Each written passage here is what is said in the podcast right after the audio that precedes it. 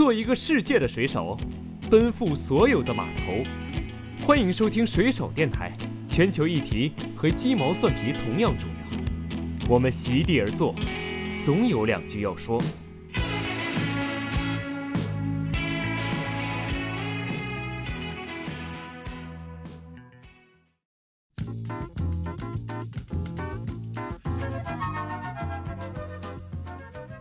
但是从来没有人真的会去关注野外的大熊猫它们的生存境况，怎么样帮助野外大熊猫生境里面的居住的人去进行产业转型？他们会遇到什么样的生境威胁？他们散户的物种现在怎么样了？什么是散户？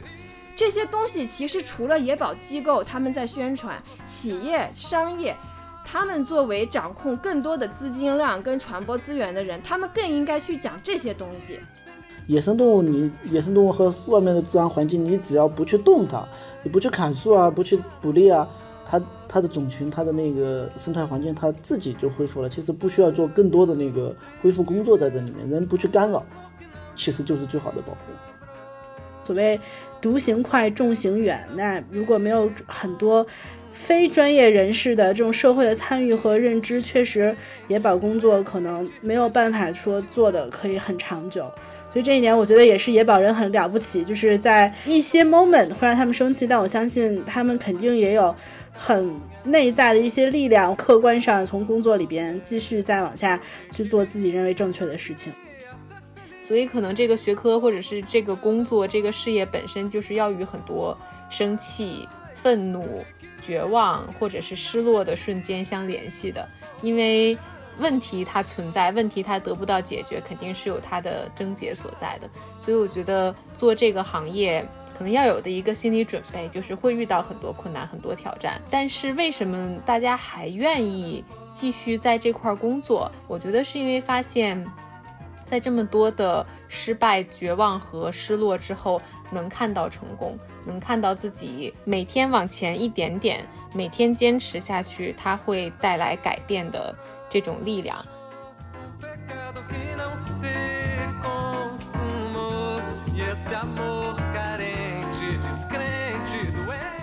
Hello，大家好，欢迎收听水手电台，我是主播雨晴 Eugenia，还有我们的奶奶这次也会来。Hello，大家好，我是水生。嗯，这次呢，其实我们之前也在节目公告当中说，因为我们的李志清老师在这个地球季的最后一个节目，因为他身体有些不舒服，所以这个节目可能要延期。但是呢，啊，我们刚好就是遇到了我们非常非常好，也非常非常契合我们地球季这期内容的好朋友，就是来自呃山水自然保护中心的李雨涵还有黄健。嗯，他们呢，其实。呃，已经在野生动物保护领域做了各种各样非常有意思的工作。那么之前我们邀请的这些嘉宾呢，都是已经成为佳话，然后成名成家的大牛们。然后我们会去聊呃可持续野生动物保护、城市生物多样性保护、自然教育等等这些相对来说比较高屋建瓴或者说醍醐灌顶的内容。但是今天呢，我们就来接一接地气，就是一起来。找一找这个缘分，踩一踩使徒，然后就主打一个嗑瓜子聊天这样的一个氛围，然后来聊一聊我们在野生动物保护工作当中让我们想要放弃的瞬间，还有突如其来的聊以慰藉。那首先呢，我们肯定还是成员介绍，所以我们首先让我们的雨涵来介绍一下自己。哎，Hello，大家好，我叫李雨涵。嗯，其实我做野生动物保护也没有特别多、特别特别多年。我是一七年本科毕业之后，呃，开始入行的。然后当时是在三江源办公室，关注的是雪豹还有社区保护。那后来呢，到了牛津去读书，读的生物多样性保护，做的研究主要关注的是野生动物的非法贸易，还有这种不合理的、不可持续的利用。后来毕业之后又回到了山水，现在关注的更多的议题呢，可能是和城市生物多样性有关，以及呢公众如何的能够更好的参与和支持到国家公园的建设和保护。嗯，让我来画一下重点，就是牛津大学。哎 呀，你这个重点是不是画的有点偏？难道不是野生动物吗？野生动物，我开篇就说了。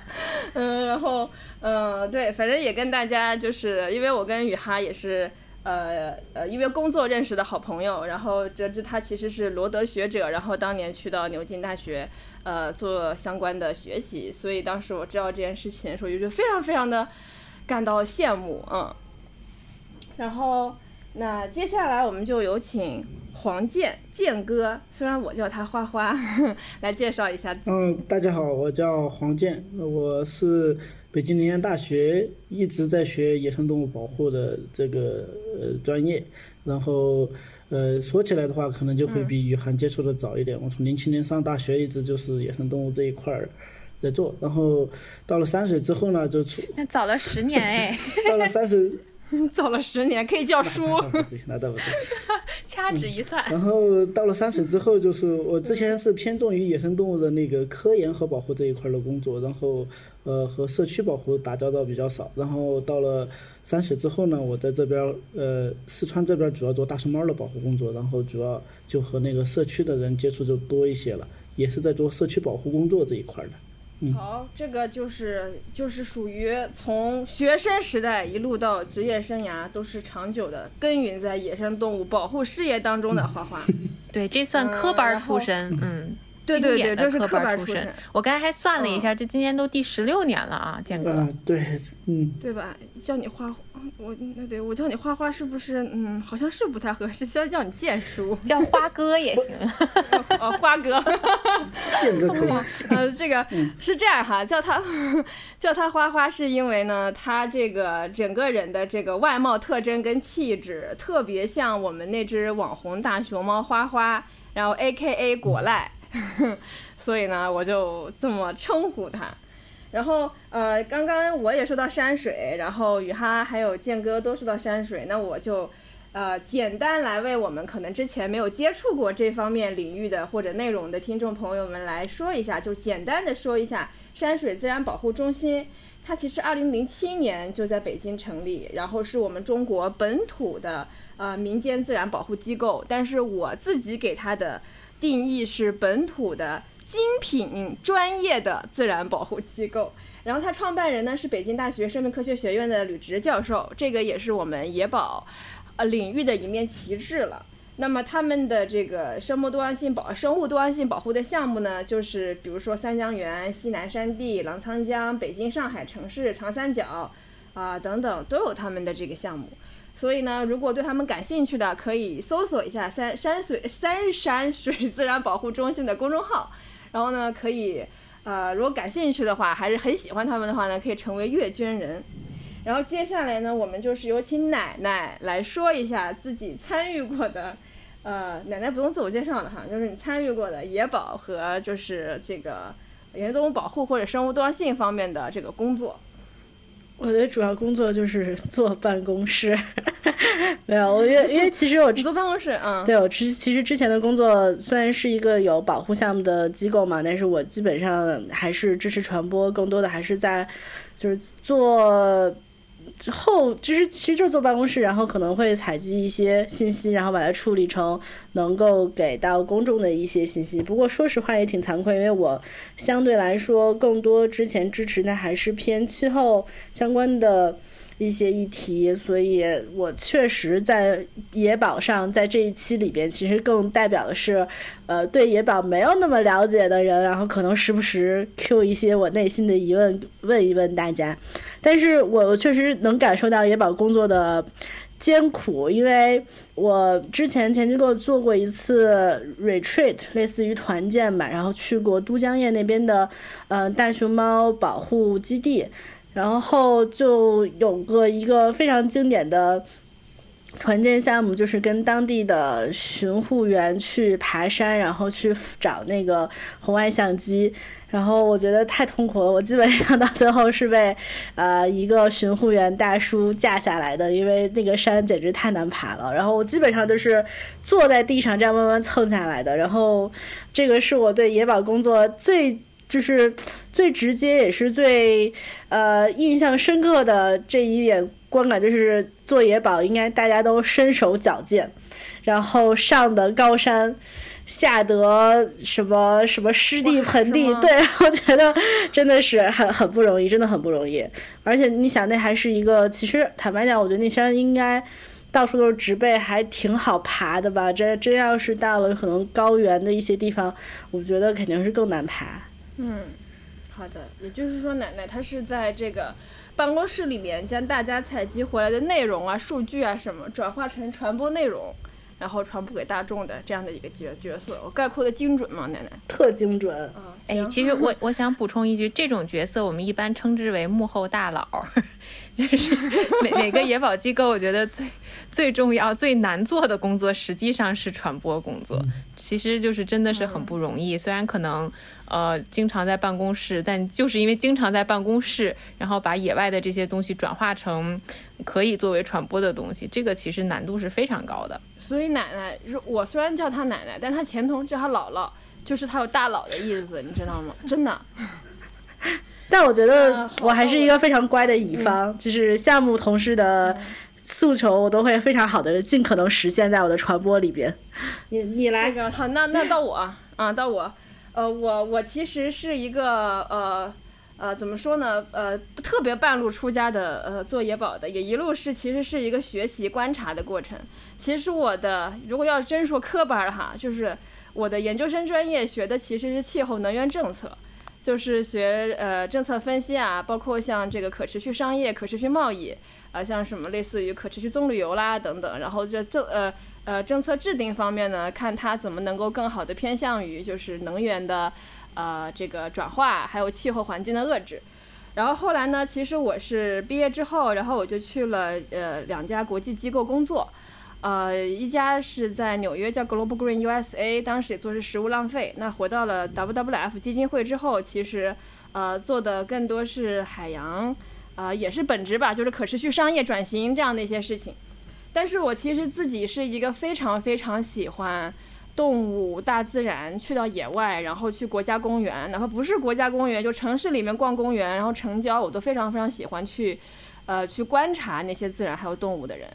然后，所以我在 WWF 工作的时候呢，就。啊，蹭着别组的这个项目，或者自己掏钱，然后去到那些地方参加那些自然教育的活动，然后就认识了包括像马技能啊、Terry 啊，然后山水的伙伴们啊，一个这样的机会，慢慢慢慢的在这个行业里面有一些了解和积累。我现在呢，其实是在企业里面做这个国家公园的项目，然后也是跟山水自然保护中心，尤其是我们的雨哈，就是经常会在一起，就是交流对接工作呀、合作啊、合作项目什么之类的。然后基于这样的一个情况，我就更是经常要出野外，去到保护区，去到各种各样动物的栖息地，还有国家公园，然后进一步就是在。他们说我是企业野保办，嗯，这样子也是可以的吧？反正这个就是我自己参与野生动物保护工作的这样的一个过程。那现在我们四个这个圆桌聊天的人差不多都跟大家介绍清楚，那我们就开始嗑瓜子儿。首先呢，是我们要聊到一二三四五，大概五个呃野保让我们想要放弃的瞬间，就是觉得我再也不想干这事儿了。或者说我当时为什么要入这行？首先第一个呢是最危险的瞬间，那我们先让雨哈来跟我们分享分享。嗯，我觉得就是这个危险啊，它可能是主观的，也可能是客观的。我想分享的这个，它可能是一个主观的感觉，让我觉得特别忐忑的一件事儿，但它未必客观上有多危险，不好说。嗯，是我当时毕业之后刚到三江源工作。当时我们建了一座工作站，然后刚建好，我第一次还是第二次去的时候，就发现我们那个工作站的玻璃门儿碎了。当时我就特别担心，我我很担心是说是不是因为社区关系处不好，所以旁边人讨厌我们，然后拿石头给整碎的。然后，嗯所以就是当时我我对这些工作也不是特别了解，包括对那个社区也不是很了解，所以就特别没底儿。尤其第一次去，第二次去，一小姑娘看发现，哎，周围不接受我们，所以就心里很惶恐。然后，嗯，就也不知道之后该怎么办，也也很担心说之后会不会会有更多的玻璃碎掉，无论是因为石头碎掉还是因为什么，就是这个工作能不能做下去。嗯，等过了大概这种忐忑持续了大概两三个星期。然后突然有一天，隔壁的一个呃牧民过来串门儿，然后就跟我聊天儿，然后聊着聊着说，哦，几个星期前有一头大公牛一直在你们这个工作站周围转悠着，转悠着转悠着，它还顶了一下你们门，然后把自己吓跑了。那个时候就一下就觉得哦，找到了答案，然后之前的那种忐忑也都消失了。发现原来可能不是因为旁边的社区不欢迎我们，所以拿石子儿把玻璃砸碎了，而是一头牛呢，可能，牛，而是而是牛干的。欢迎你们。对，然后瞬间就觉得，哎呀，可以的，可以的，可以的。所以这这个可这个瞬间可能并不是特别的危险，但确实是对刚刚入行的我造成了足够的这个小小的心理压力吧，至少是有的。内心震慑。对，就就然后等到破案的时候，又是无与伦比的这个放松，觉得哎呀不错不错不错。然后后来我还见到了那头牛，然后也没有对它做什么，但是确实觉得哎呀你这头牛真是给我当初添了不少的心理阴影。哎，那我听说你们当时山水的工作站是不是不止进过牛，还进过熊啊？呃，对，但是进熊的时候，幸运的是人都没在，不幸的是，啊，这也和那个工作站玻璃有关系。就当时那个玻工作站其实建设的还挺漂亮的，所以最开始四周都是玻璃。呃，玻璃窗这样就是能向外边透光好一点。但当时怕这个进熊，所以我们玻璃窗都安了铁皮。但是呢，我们楼顶上就是有一个类似于三角的天窗。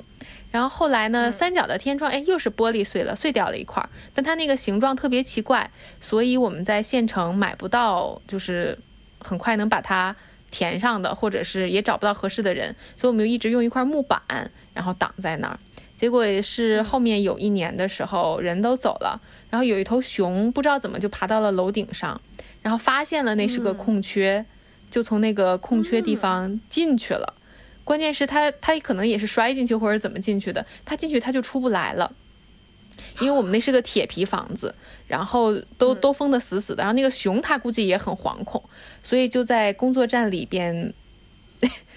能能感能想象到它当时的情景应该是。非常的恐惧，然后所以在四处的挠，四处的毁，想找到一个出口。最终他应该是从我们厨房的那个窗户把玻璃弄碎了，然后把铁皮也挠开了，从那儿跑出去了。就一般棕熊进房子可能是找吃的，但那头熊可能就是进来之后一开始是让找找吃的，结果发现没有吃的，自己还被困住了，所以就大大闹了一通。最后是幸运的，这头熊出去了。然后更幸运的是，他当时进来的时候工作站里边没有人，所以。嗯，只不过之后是工作站进行了灾后重建，因为所有的东西都 都都毁掉了，所有东西都再来一遍啊。嗯，其实三江源这个熊真的还是挺危险的，因为我当时去的时候也是听到很多牧民说，他说很多野生动物都是怕人的，熊是不怕人的，就是它会直接就进来厨房里面，哎，它特别明白什么什么能吃，什么不能吃，然后其实给当地的牧民，嗯。我其实未必觉得是熊是不怕人的，只不过就是动物，我觉得多多少少都还是会对人有所回避，或者是怕人，只不过就是怕的表现形式不一样。像大多数、绝大多数动物怕人的话，它可能就跑了；但熊怕人吧，它可能会发起攻击，就是哎呀，我怕你伤害我，所以要跟你干一架，这是有可能的。所以这个时候也是最容易导致伤亡的时候。嗯，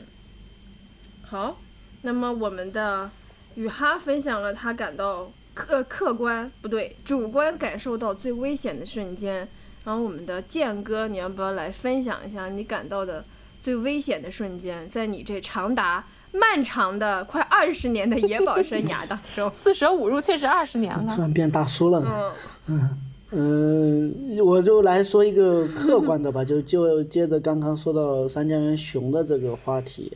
就是我在上学那会儿呢，其实是觉得在野外看到野生动物是一个非常幸运的事情，而且也很期待。但是因为上学嘛，也不可能时时刻刻在野外。我们而且我当时主要做的还是鸟类的研究，所以关于狩猎的碰碰到狩猎的情况还是挺少的。呃，是在二零一九年那个时候已经到了山水了，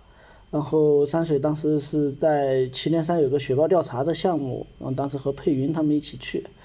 然后就就往前走，然后，呃，在一个山头上，听说那个山头上我们之前放了一台红外相机，呃，但是那个装相机的时候，周围发现很多熊的粪便，可能山上有熊，我就说，哎，那能看到熊，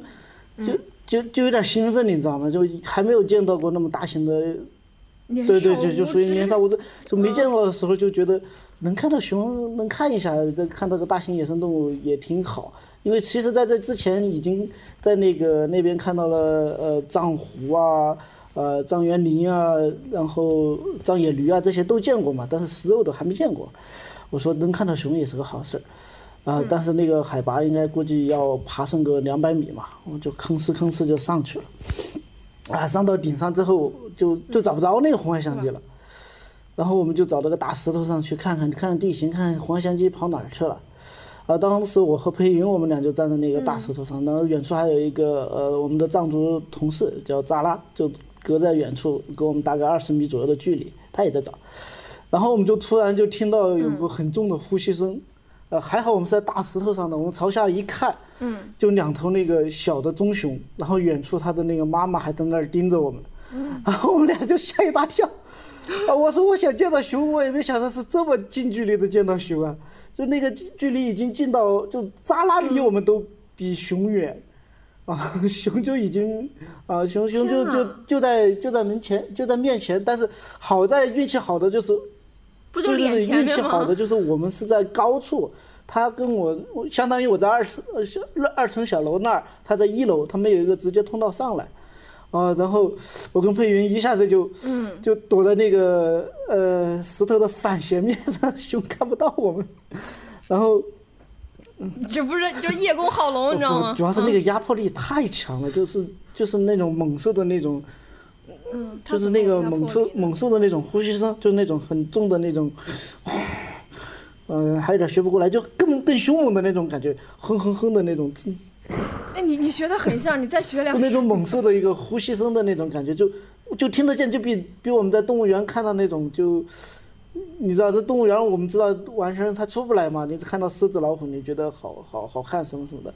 呃，但是在那个我们跑也跑不过它，而且当时我刚爬了两百米的海拔，在高原上，跑也跑不动，然后估计那个海拔我跑起来我心脏也受不了，熊没追到我，估计也心脏过过过速而没掉了，然后估计反正就是跑也跑不动，然后就听天由命，中间没有任何阻隔，就那一个悬崖啊，就好好在是运气好，那熊对我们没兴趣，在他那个妈妈给他吼了两句之后，那两头熊都转身就走了。这个是转身走的时候，我从后面那个栅栏拿相机把我们俩录下来的那个镜头里看到的。他也看到熊了，然后他就对哎，你你你这段视频还有吗？扎拉你可以发给我扎拉看看。那儿可能 还有，我我我换了手机了，我我我后面录了一段，就是我看我确定那个熊走远了哈，我我我也是把头伸出来，然后拿手机录了一段，就录到那个熊下山的那个画面了，啊，就那个熊妈妈还哇扭头看了我们一眼，然后下去了。啊，然后我我还还我还我们还得完成任务，接着往前走，就把红外相机还是找到了，然后找到相机的地方，然后就到处都是熊的粪便，就就走两步就是一坨粪，走两坨就是粪。然后我们把相机的那个数据拿来看的时候，发现那个相机最后被熊当做玩具在那儿拍来拍去，所以我们在第一个地方就没有找到，对，在第一个方地方就没有看到那个相机在哪，这个是，真的是客观上让我觉得很危险的一个时刻，呃，就是那种突然面对到那个野生动物，就太近距离。其实远距离我估计还会比较兴奋，然后刚开始看到那个藏野驴的时候，那就在河对面，然后那一群野驴就看着我，我走一点儿他们退一点儿，走一点儿他们退一点儿，就这这种感觉，就是看到野生动物啊，啊还还挺好看。但这种面对面就突然那种，就是那种，呃，非法治社会中的危险的感觉，没人管他们嘛，嗯，就我们的命运就掌握在那个，嗯，你当时是不是？我我们的命运就掌握着的掌握在那个，你当时是不是把那个对对对对对，相机就我们后面就分析这个玩意儿这么多熊的粪便，真的可能就是在那个熊经常休息的地方，估计就是放到他卧室里去了。啊，后来那个点相机就收了，就再好、就再没没没往上走了，就那，嗯，就就那、就差点像要跳崖。啊，就没想好，没想好到底是跳崖呢还是跑呢？反正那一那一刻脑子是空白的，就是我我这可咋办啊？他要来追我，我怎么办啊？就是就是这种，就完全就是命运不在自己的掌握中，就看那个熊的心情。嗯。嗯嗯，好的，对我我我我最危险的时刻也是他追我，我怎么办？而且对方已经追我了，而且就是说出来，大家可能会觉得我们几个人很怂，但是确实他在客观上还是主观上都是非常危险的时刻。因为我这个故事呢，也是发生在三江源，然后在在这个昂塞这样一个地方，然后那天呢，也是跟着几个小伙伴，还有我们的牧民去找雪豹。我们一共啊，男男女女有五个人，我一个女生，还有四个男生。然后我们就开着车，一一早上开开心心的啊出发了。然后到那个地方呢，我们就下来收拾好东西，背着包准备上山。然后那个地方呢，他们据说是可能会有雪豹，因为看见了有这个岩羊，还有一些就是鹰啊，或者是秃鹫啊什么在那个上面盘旋，就想着可能是。雪豹吃了这个动物，然后剩一些残渣，然后那个鸟它可以去吃嘛，然后我们就往那个方向上去了，然后结果没有想到呢，路过一个牧民家，在上山的时候，然后那牧民家呢养了一只羊，就那羊还不能说是纯纯的野生动物，真的是圈养的动物，然后那只羊呢可能非常的有这个领土意识，然后他就跟着我们几个人上山，他可能觉得那个山头是他的。然后当时觉得挺好吧，反正羊跟着挺有意思的，就让它跟着呗。然后可能那羊觉得，哎，这几个人怎么一点都不识相？因为我们越往里走，越往上走嘛，就越走越深。然后那个羊就可能觉得，哎，这几个人真是给脸不要脸，侵犯我的领地，跟着你们后面盯着你们，还不知道往下走。然后这个羊就突然之间窜到我们几个的上面去了。就是刚刚剑哥可能还是在这个，你在小二层，熊在一层。现在是羊在可能上面的小二层、小三层，然后我们在下面往上走，然后我们还是没有反应过来，然后突然之间，直到就那个羊开始从上面往下冲，然后我们开始以为是羊自己玩，你知道吗？它就开始用这个脚，呃，顶我们这几个人，就是你顶一顶，它顶一顶，就是感觉要跟你对抗，然后就不想让你往上走这种感觉。但是那几个男孩呢，可能也是因为牧民，他可能觉得那个羊要想要跟他玩，就继续跟那个羊顶来顶去，撞来撞去，直到那个羊就开始真的发怒了，然后我们才意识到，就是那个羊已经开始就动真格的想把你往死里顶的那种向人发起攻击。然后有有一个小伙伴把这个为了防御他，就是把这个衣服脱下来，然后他冲这个衣服顶过去，然后那个衣服已经破了。然后好在是把这个衣服晃了他一下，没有让他直接朝这个人发出攻击，就跟斗牛一样，你知道吗？然后这个当时那幅场景呢，就是这么描述：大家都看过牧羊犬放羊，也看过人放羊，对不对？就是这个，呃，狗或者人把这个羊往一处撵。我们就是在高海拔的地方，当时海拔有将近五千，在这个山坡上面被一只羊。放了我们五个人，就是把我们五个人从山顶往山下撵，就是分别的冲撞、冲撞、冲撞，然后我们几个人就开始大喊大叫，然后就开始疯狂的往山下跑，你知道吗？就是高原的山，你爬上去了，然后你还得往就跳崖式的下山。就是那个，只要前面那个空地我能跳下去，前面有一块平地，就就直接用跳的，然后就五个人就跟猴子一样从山上往下面出，赶紧出溜，然后就啊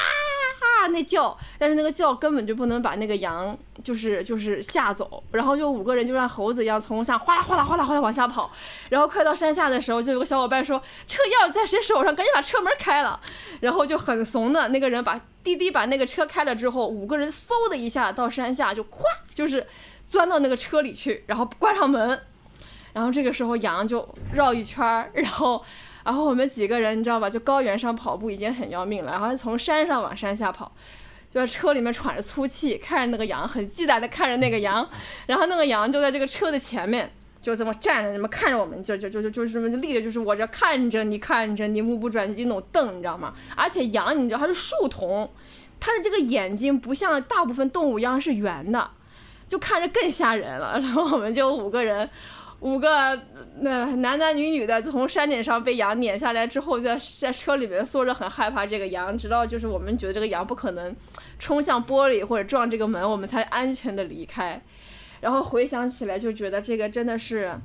在野生动物不对，在半野生动物面面前，人是动物渺小的一一个，就一只羊可以把五个人撵成这样。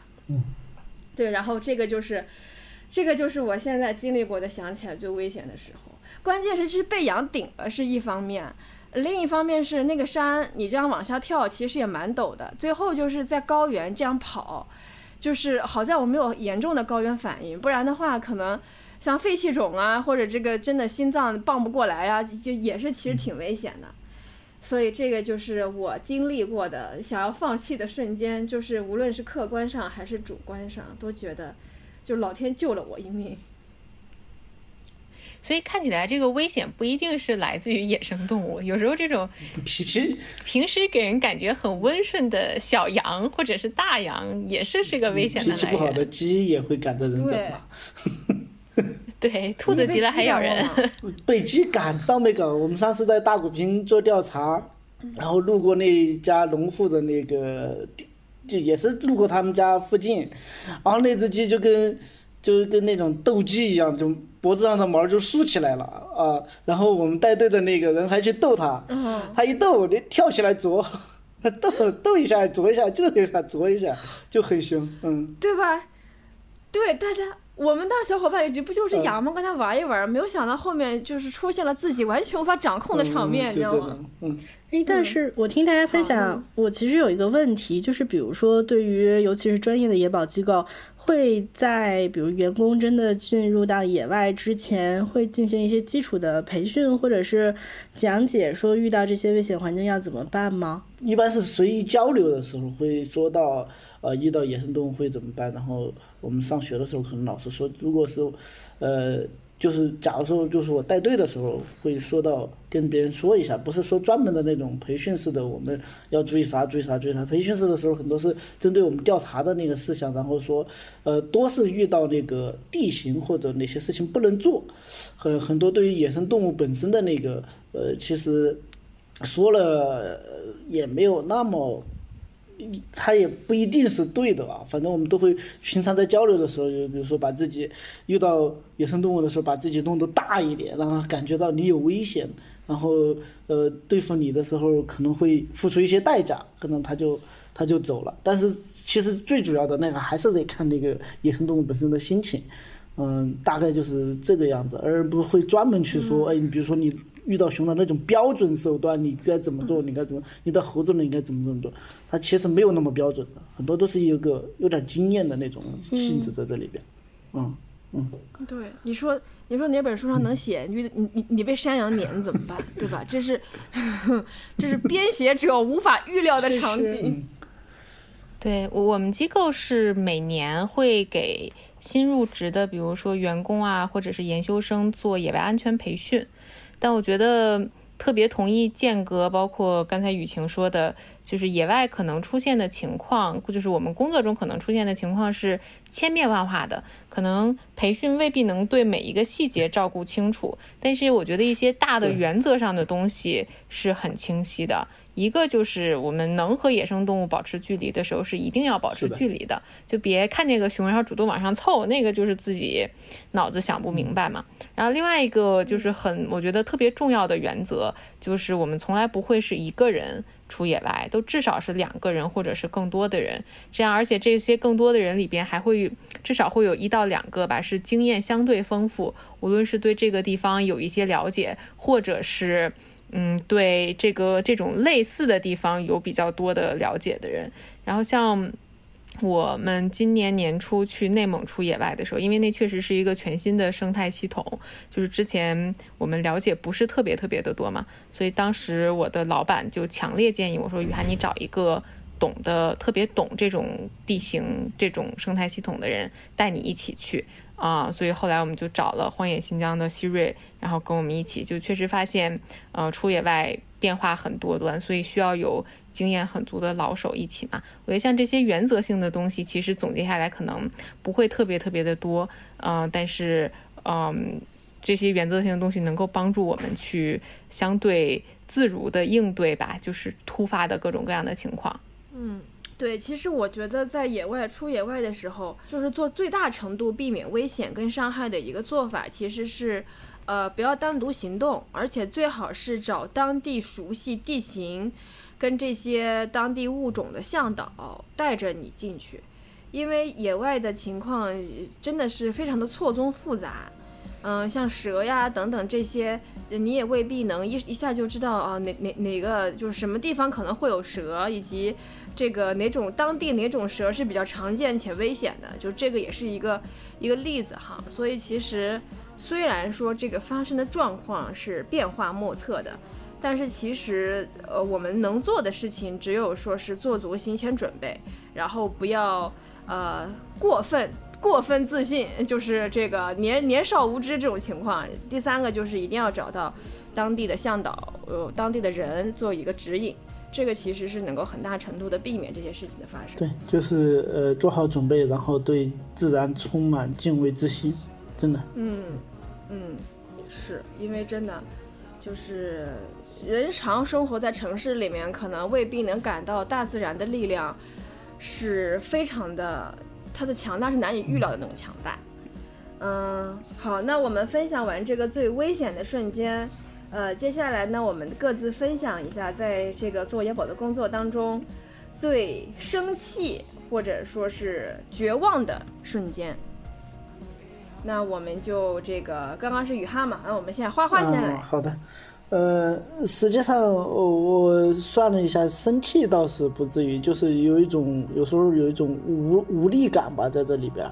呃，这个也是来到山水之后，因为在山水之前，很多时候就是在山水之前做的是都是科研的那些工作嘛，就按部就班的做。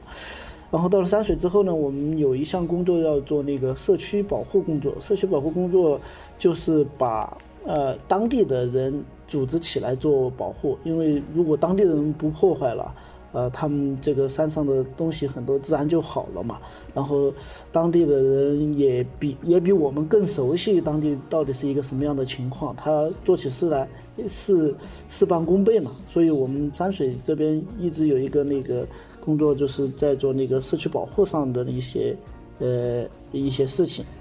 然后，呃，我是一八年来到山水的嘛。然后当时是呃，当时来了之后就接了两个比较呃，就算偏科研的活儿，就是就是把关坝社区保护地和李子坝社区保护地的那个监测做成那个网格化监测，就是在野外按网格布上红外相机。因为之前一直在做科研工作，然后我来了之后，我还是以一种科研工作的那个态度在做这个事情，然后就呃没有考虑到那么多，然后就让。社区的人跟着我的节奏去，去把相机布好，填好表，但是我发现他们就填不好这个东西，而且拿回来的数据就很糟糕，就是误拍很多啊什么的。我当时就说啊，怎么这个东西这么困难吗？我怎么出去装的那么好的巴拉巴，就是想到这个玩意儿，然后又跟他们说，你们要把这个东西做好啊。然后我跟他，我跟你们培训了，你们为什么都做不好啊？啊，然后就搞。就脑子里就一直都是这种想法，就是，然后这样，呃，因为数据不好看嘛，它那个就是分析的价值就在科研上的那个价值就不是很高，就就很难受，你知道，就是那种，就是这个数据我辛辛苦苦搞出来的数据，我对拿出来没有没有用，就很难受。然后我就去跟他们说，你们应该这么做，应该那么做，因为那个时候。呃，还是一种那种那种想法在里面，就是有一种无力感。我说，哎，怎么弄不好啊？他们这个数据真头疼，头疼就很头疼，就很生气。然后就就这么简，我在我的脑子里说，这么简单的事情怎么就做不好？就就就那种感觉啊。然后就就很无力啊。然后但是就是这两年之后就开始想通了，社区保护其实不仅仅是做这种监测的工作，它其实。很大的一个层面就是把这些人组织起来，把他们转为成一个保护者。他们很多以前都是那种猎人嘛，然后把它做成一个保护者的话，可能，嗯，在保护工作上也是有很有贡献的。而至于这一个监测的工作，肯定还要继续做。它本身是一个做法，而且他们其实是在进步当中的，只是只是我最开始的那个想法上可能嗯不大切合实际，因为我其实也是学了很多很多年才。有这些想法了，而你不可能要求人家从农民直接就变成一个研究生的那个样子来做这些事情，所以我现在就开始转变想法，就是只要他们不放弃做这个事情，我就一直在这儿陪着他们，然后只要他们想做一些事情，我就尽我的力量去把我所学到的东西啊什么都都教给他们，一点一点把这个自己的能力提高起来。实际上他们现在几个社区里面已经有几个人可以达到这个水平了，像关坝那边的那个呃关呃孟孟菊他们，呃之前还配合呃北大的华老师在九寨沟那边安防相机进行调查，呃做的都挺好的了，都已经，嗯。然后，嗯，说到生气，其实不是，是那个时候那种无力感和生气，就是说到，正好说的是想放弃嘛，说这个事情交不出去成果啊，我这个东西数据好难看呀，根本干不了啊，什么什么的，当时是这一个这样想法，就就就很急躁的那种感觉，嗯，就是就这个意思。嗯，但所以其实我感觉就是花花他培训的那些人，虽然数据出了各种各样的问题，但是一个人，你刚刚讲到一个细节，就可以从猎人。可以从一个打猎的人变成一个，我不管他数据录的多么渣吧，但是他至少愿意去为保护做工作，就是这个还是一个挺大的对对对，他其实，呃，嗯，这个像像我现在所在的那个项目区域是在平武嘛，平武这边有一个村子叫他们外号叫寡妇村，就其实是新义村。那寡妇村是什么怎么来的呢？就是他们在八九十年代时候打大熊猫那群人。那个时候是呃走私大熊猫的毛皮嘛，那个暴利，好像当时说是一张毛皮有一千美金，然后他们当时就，呃上山打大熊猫，他们只要有人来订啊，那个时候是走私大熊猫来人来订，只要他们给他们一周的时间，他绝对能给你弄张大熊猫的皮回来。就我们现在看到大熊猫都不容不容易，他们当时上山，就这群人上山一一天一周。就可以给你弄一张大熊猫的皮回来，然后呃，当时就抓了很多人嘛，关到关牢里，关二十年，甚至还有枪毙的。然后男的基本上就这样，然后就剩下女一些女的在村里边，所以就外号就成寡妇村了，啊，然后啊，我的妈呀，这个故事我还第一次听。然后呃，就是这样情况下，就是如果把这一群人。他们不上山破坏了，而且他们这个能力其实是很强的，他们爬山的能力啊，然后找动物的能力都很强的。他们如果是做保护的话，那比我们这些外来人上山做保护的那个呃效果肯定是更好的，嗯，而且他们不破坏了，外来人来破坏的情况其实就少很多了。所以呃，发动社区保护做的做这个东西的话，它难点就难在。就把这些人发动起来，但是它的优势其实也在是把这些东人发动起来，只要他们不破坏了，其实事情就很简单了。野生动物，你野生动物和外面的自然环境，你只要不去动它，你不去砍树啊，不去捕猎啊，它它的种群，它的那个生态环境，它自己就恢复了。其实不需要做更多的那个恢复工作在这里面，人不去干扰，其实就是最好的保护。好的，那接下来我们雨哈跟我们分享。一下你做工作当中最生气或者绝望的瞬间。好呀，呃，其实我我平时是一个性格还相对平和的人，但是确实有这么一两次是，呃，让我变得非常吼叫，就是确实是非常愤怒的时候。吼叫。对，就是吼叫。嗯，这个和刚才雨晴提到的那个，就是被羊追的那个地点也是有关系的，就是昂赛嘛。我们一七年的时候最开始在昂赛做自然体验。当时的模式呢是培养当地的接待家庭，然后外边的自然体验者过来，呃，住到接待家庭里边，然后去看野生动物。嗯，因为为了照顾社区公平，再包括对外面的自然体验者有保障，所以呃，并不是所有的家庭都能当接待家庭。然后入选了的接待家庭，我们也会做很多轮的培训。然后培训之后呢，大家是轮流接待，这样相对公平一些。然后好，这是背景。嗯，但在项目初期，其实遇到了好多好多的挑战。一个最大的挑战就是有时候，因为这个规则制定之后，大家并不是那么的理解，所以就有一两次出现了什么情况呢？就外面的自然体验者进来了，可能是偷偷进来的，没有通过正式的审批。或者是进来之后先住在我们的接待家庭，之后他自己偷摸换家庭了，换的还不是就是这种 有当地认可的接待家庭，然后没有跟我们说。后来是因为社区跟我们关系比较好，然后告诉我们说，哦，那几个人最开始住在他们家，但后来呢换到了另外一户，然后所以就会出现外面的自然体验者没有遵守规则，内内部社区的人也在破坏规则。然后当时知道这个事儿之后就。哇，我特别特别的愤怒，然后就马上给，呃，外面的人，包括社区的人打电话说不能这么做。但是哎，反正就是那个时候是，我就记得印象特别深刻。我当时站在一个峡谷里面，因为只有开车开到那个地方有信号，然后我掏出手机开始打电话，就整个峡谷都回荡着我非常愤怒的声音，就是觉得这种规则一旦被破坏了，就很有可能它会带来很多后果。一个是，呃，没有经过培训的家庭来接待了，那像刚才我们提到的很多的安全的原则，他可能是。并不是那么了解的，还有如何和野生动物保持合理的距离，不去伤害野生动物，这个有可能是不知道的。然后外面的。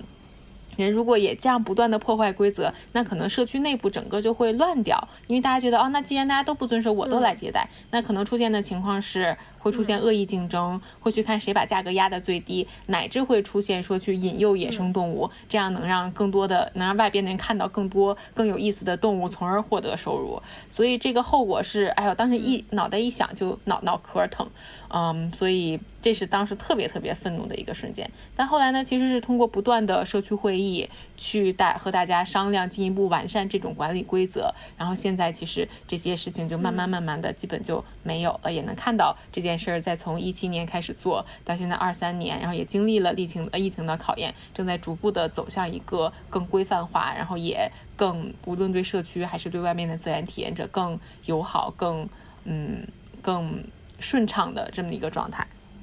这个哎还有吗？你要有的话，你一次说完，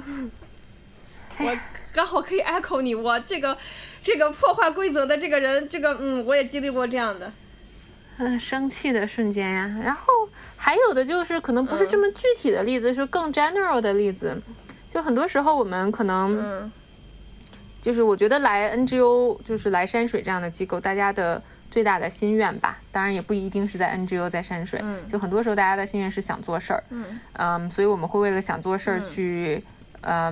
寻找各种各样的合作伙伴，有的合作伙伴提供技术支持，有的合作伙伴提供政策，有的伙伴合作伙伴提供钱人，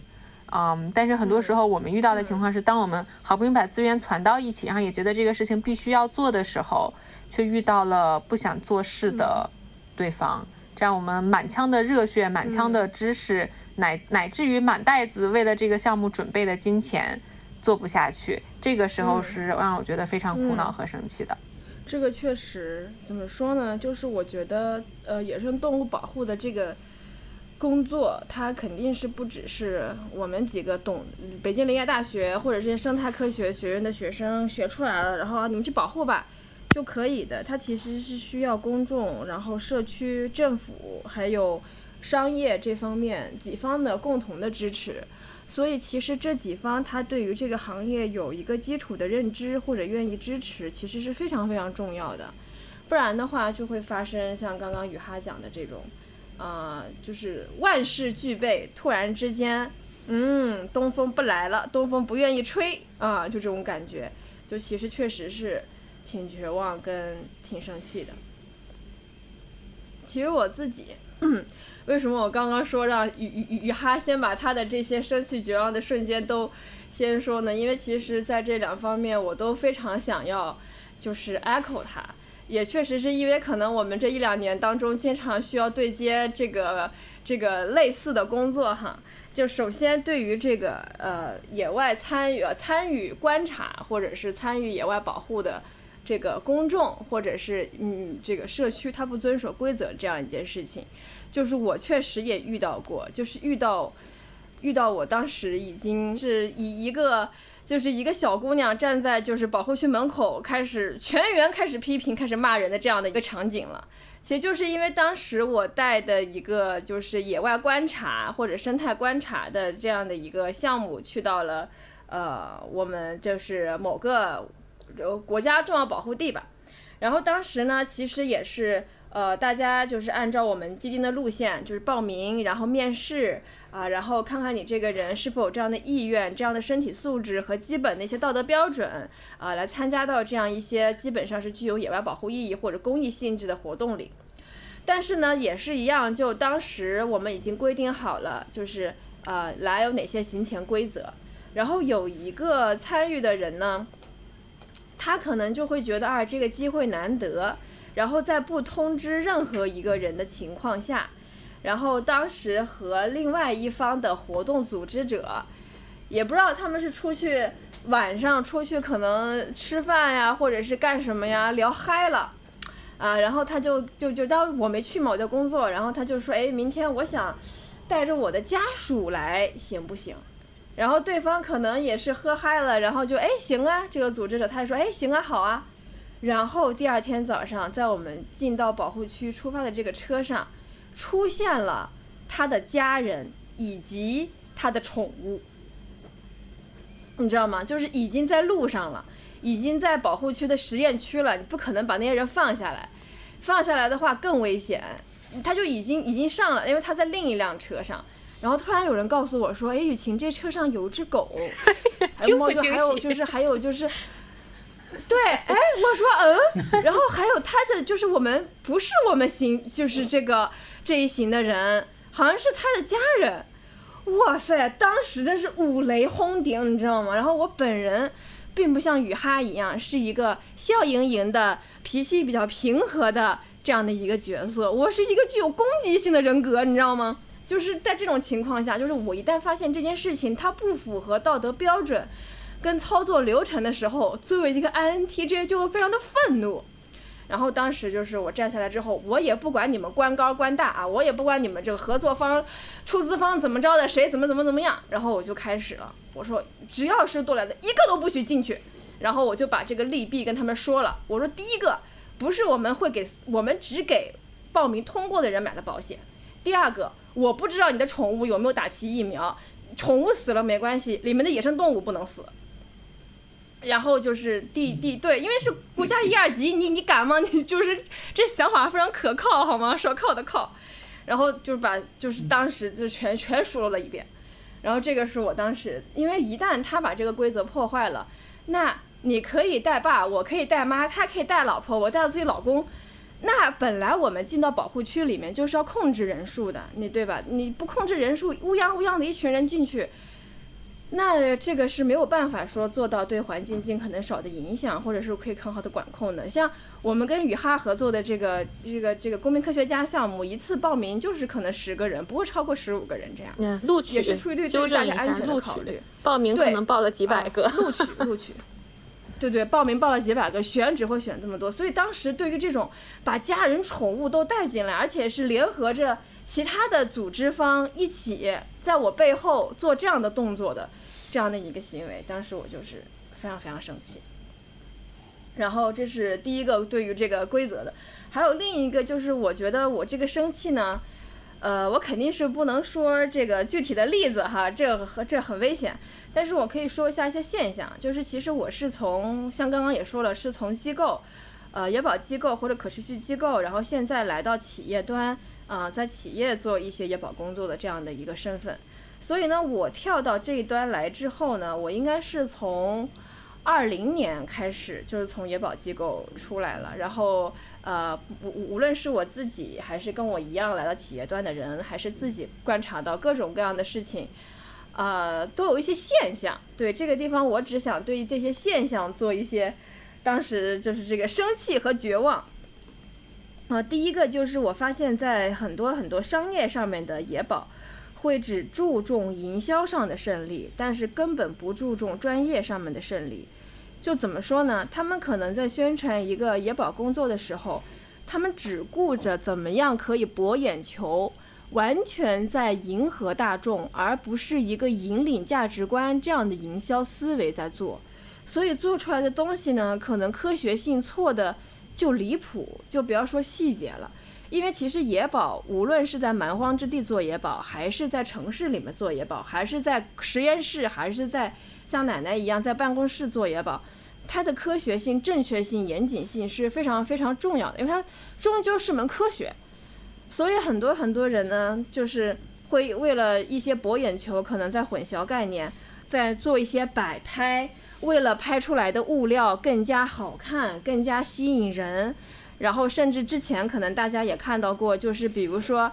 我们去拍摄里面让巡护员带放大镜什么的，就是还是什么，就之前一部一部电视剧嘛，对吧？就是我们我们看见就觉得很离谱，就是除了拿放大镜烧小虫子，谁去野外会带放大镜呢？对吧？就是这种，就是让让让又就是行外的人去吸引行外的人做行内的宣传，就是不专业的人做专业的事，就只为了能够可能刷流量啊什么这种，这个其实是让我非常非常生气的，就是这个脚本就是一看就会让你觉得这都是什么垃圾，就是完全没有办法用，而且它其实拍出来根本没有办法去把野保或者野生动物保护或者这个动物的魅力去说出来。比如说，同样是宣传大熊猫，之前王放老师也在自己朋友圈分享过，就是大家都把火力集中在圈养的培育场的那些熊猫，比如说我们的花花、我们的果赖，但是从来没有人去通过他们吸引了一些资金什么的，但是从来没有人真的会去关注野外的大熊猫它们的生存境况，怎么样帮助野外大熊猫生境里面的居住的人去进行产业转型，他们会遇到什么样的生境威胁，他们散户的物种现在怎么样了？什么是散户？这些东西其实除了野保机构他们在宣传，企业商业。他们作为掌控更多的资金量跟传播资源的人，他们更应该去讲这些东西，把这些真正的价值，用一些你懂的商业营销的技巧，他更擅长的商业更擅长营销技巧，去把它放大，去把它的吸引力放大。我相信是可以做得好的，但是很多人就是想要省力啊，现在流行什么我就做什么，呃，做野生大熊猫保护我就放一些花花果赖什么的。根本不能够，就是隔靴搔痒，根本没有办法植入这件事情的重点，这个就是第一点这个现象。第二点就是功利心特别的重，而根本不注重野保这个项目它这个成果产出的品质如何，以及这个野保项目它真正的需求是什么样的。比如说，呃，有很多很多大家大家我们都知道都想看野生动物，都想要进到保护区里面去看，那这个时候我们在跟野保机构沟通的时候，你肯定是要去基于他们的考量，比如说我必须限制人数，呃，我有那样这样这样的一些规则，我在宣传上可能会有这样这样的话术，一定不能说。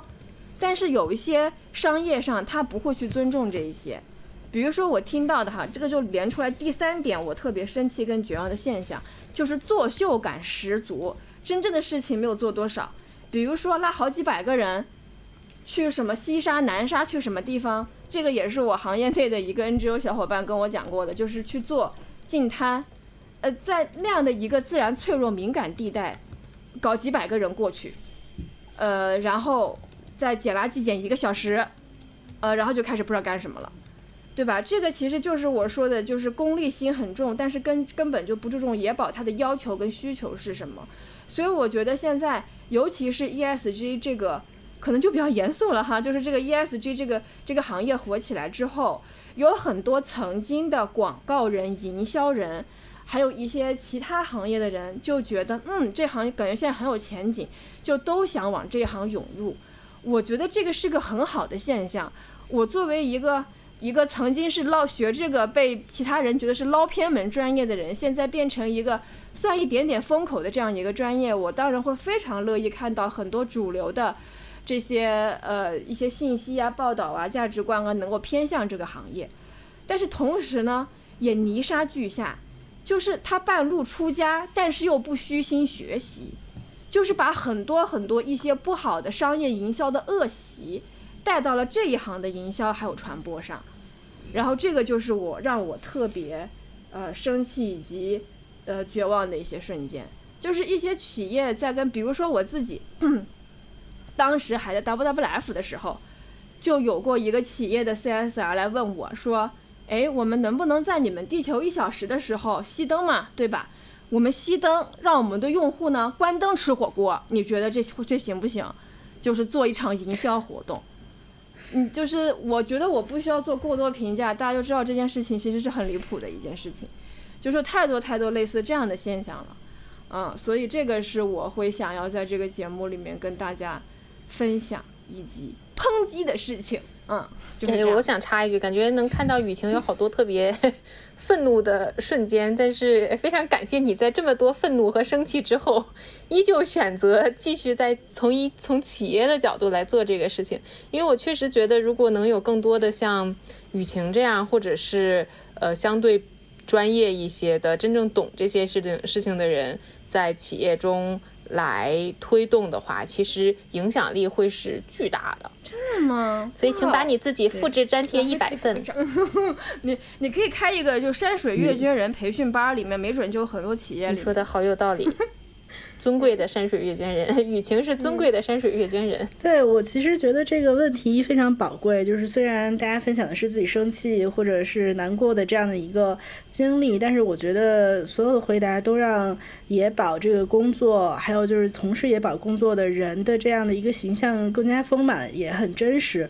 嗯，某种程度上，我觉得也拓展了可能对于野保来说，大家觉得就是去。保护野生动物去做一些野外调查，但事实上，我觉得野保工作非常重要的一部分是让更多的人参与和关注到野保这件事情来。我觉得大家，尤其是像刚才去聊的很多情况下的生气或者是难过，就会发生在这个。这个部分，但是我也觉得非常感动的是，大家不管怎么样，不管当时生气或者是很难过，但是还是一直去用各种方式，然后去让更多的人真的理解野外的价值，动物的这种它应该自由生活在野外的这种状态的美好性，以及整个工作的这种重要性。大家还是非常努力在往前做嘛，因为之前一直说所谓。独行快，重行远。那如果没有很多非专业人士的这种社会的参与和认知，确实野保工作可能没有办法说做的可以很长久。所以这一点，我觉得也是野保人很了不起，就是在就工作中虽然有很多很就有一些 moment 会让他们生气，但我相信他们肯定也有很。内在的一些力量或者一些坚持，真的能让他们把这个情绪过去之后，然后从客观上从工作里边继续再往下去做自己认为正确的事情。所以我的问题，我还是很好奇，就是虽然比如就刚才黄黄哥说。之后我转变了，但是 就是比如说真的很生气或者非常非常这个难过的时候，有没有一些当下的自我调节或者是一些方法，把这个情绪啊或者什么之类的能够让你过去的一些窍门或者坚持的一些什么力量是什么？就是呃。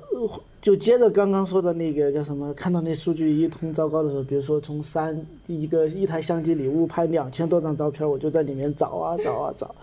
但是，呃，但是他也有很有有几台相机是比较合适的，而且而且他们确实是很辛苦，有很多人很辛苦，他把相机装到了平常人都去不了的到的地方，他是能拍到很多很多有趣的那个呃红外相机的那个视频的，然后。我就特别喜欢翻看这些红外相机的视频，我就去看，去看里面他拍到了些什么东西，然后我就发现这个野生动物的那个生活就真的特别有趣。我记得在和平村那边有有有一个相机，当时是一个红腹角质嘛，然后我就在刚开始的时候发现一只红腹小角质的那个妈妈带着三个小鸡崽。然后上上下下好好几次拍到了，然后再过了两个月呢，变成了两个小鸡仔儿。嗯，和小鸡仔大了，再过了两个月呢，又变成了一个小鸡仔儿。嗯，啊，它它就有一个有一个故事性在这里边。嗯，啊，然后还有一台相机是拍到了那个啊啊啊，特别什么？看连续剧，你这在？啊，对对对对对，就是你，我有时候会去脑补这个。当时可能自然条自然界确实是辛苦的，但是能看到它是真的不是一个画面，它就是一个一个故事在这里面的感觉。好，还有一个是那个也是和平村那边拍到的，他们正好把那个相机放到了一个，他们管那个叫裤裆风啊，就是其实那个蜜蜂在地下筑巢，它一脚踩进去，那个蜜蜂就钻裤腿了，所以管那个叫裤裆风 啊。然后是。然 后就就就两头熊，其实我看啊，这是我只是我脑补的情节啊。嗯。其实我就看到好好像是有一头熊大一点，把另一头熊带过来，好像就跟他说：“你看我好像在这儿发现了一一一个一个蜂巢，里面肯定有蜜。”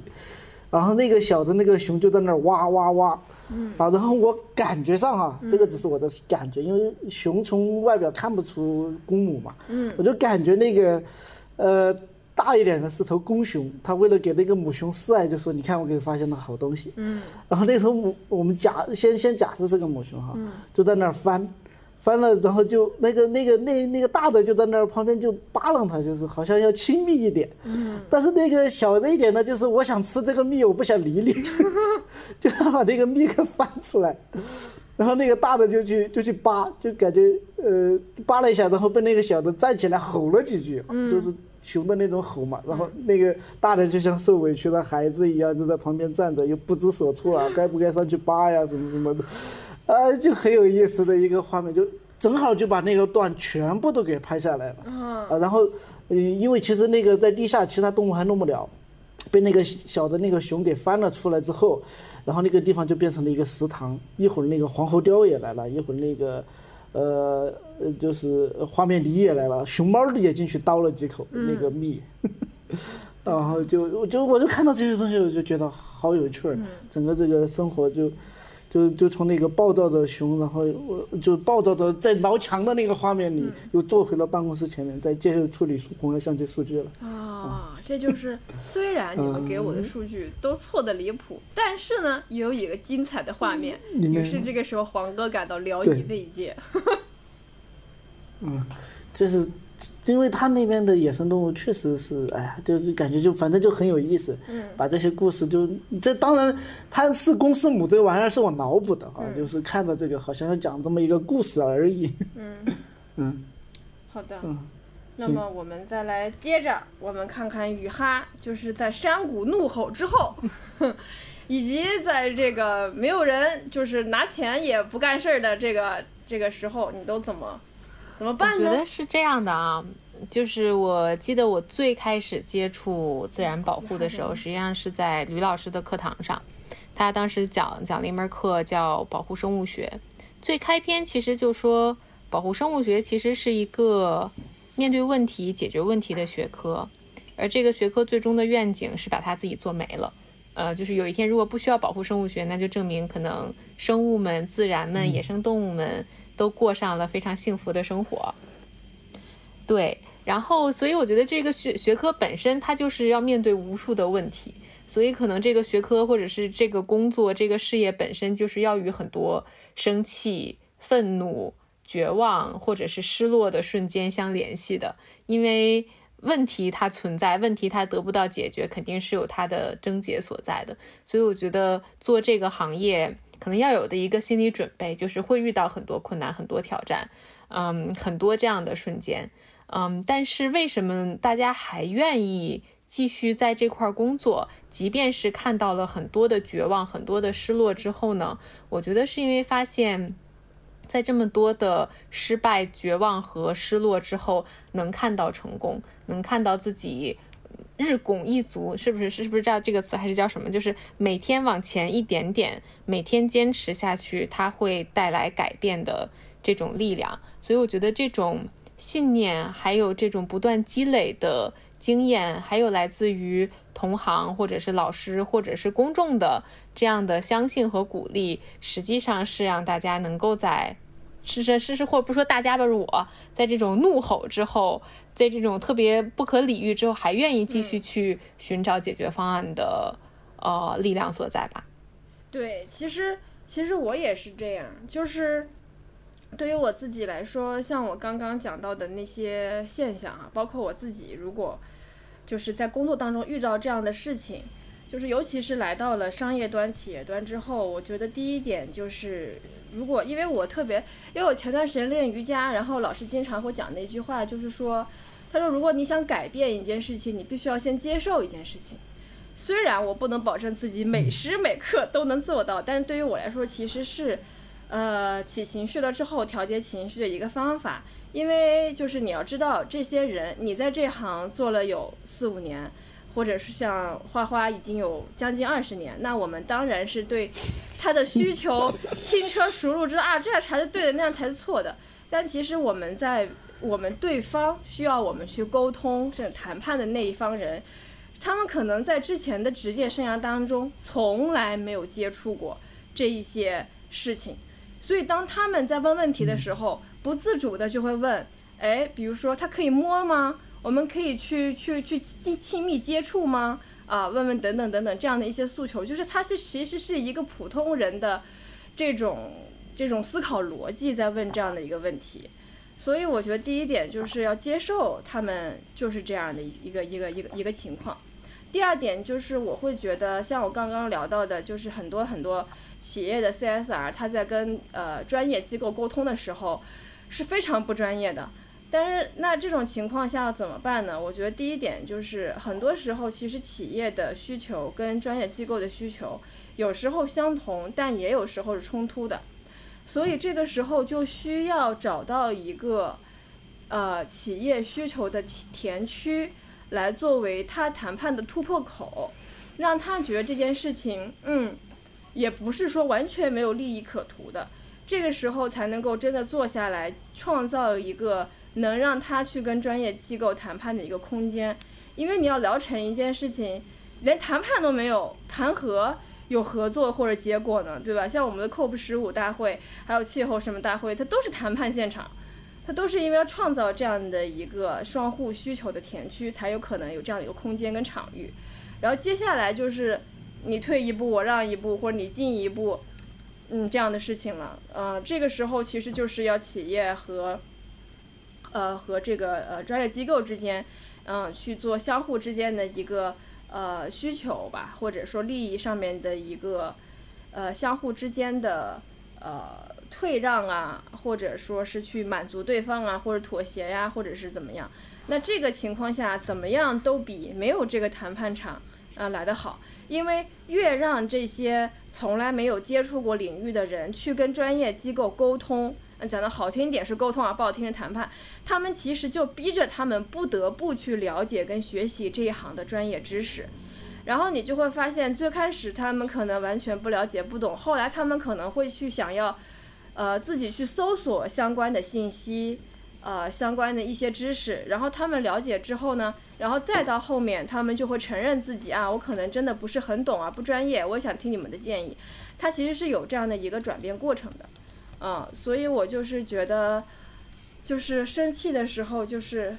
就是接受，然后就是开动脑筋，创造双方双方利益可以达成一致的这样一个场域，然后去。让他们相互去碰撞，我觉得有碰撞就会有改变，所以这个是我在面对嗯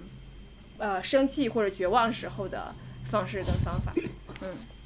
你笑啥，花花？嗯，好，嗯嗯，你鼓掌是不是？我 鼓掌了，我鼓掌了。嗯，好，那么接下来就其实很顺势的，就是聊到了这个让我们感到。接下来就是聊以慰藉的时候了。然后我们呢，就是首先我们把这个四个合并一下。呃，首先最让我们感到呃感动以及有成就感的瞬间。那么我们还是吧，就是花花先来。啊，行。嗯。嗯，刚刚说到那些让人。就很生气、绝望是跟人有相关的，其实感动和成就感的这个事情，也是和人有人相关的。嗯，呃，这个时候你说一瞬间，其实还不好去说到这了。我只是想到有有一个人，然后他其实是国家电网这边呃一个电网的职工，然后我们之前在做那个国家电网的那个项目的时候，呃，因为国家电网嗯在。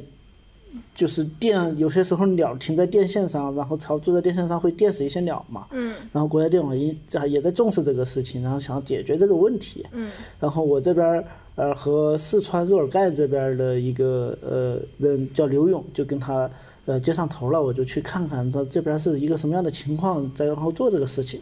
呃，做做这个事儿那就不细谈了嘛，因为他还没有完完完完全全的解决这个问题，一直在。探索当中，而我让我感动的就是这个人的那个呃想法，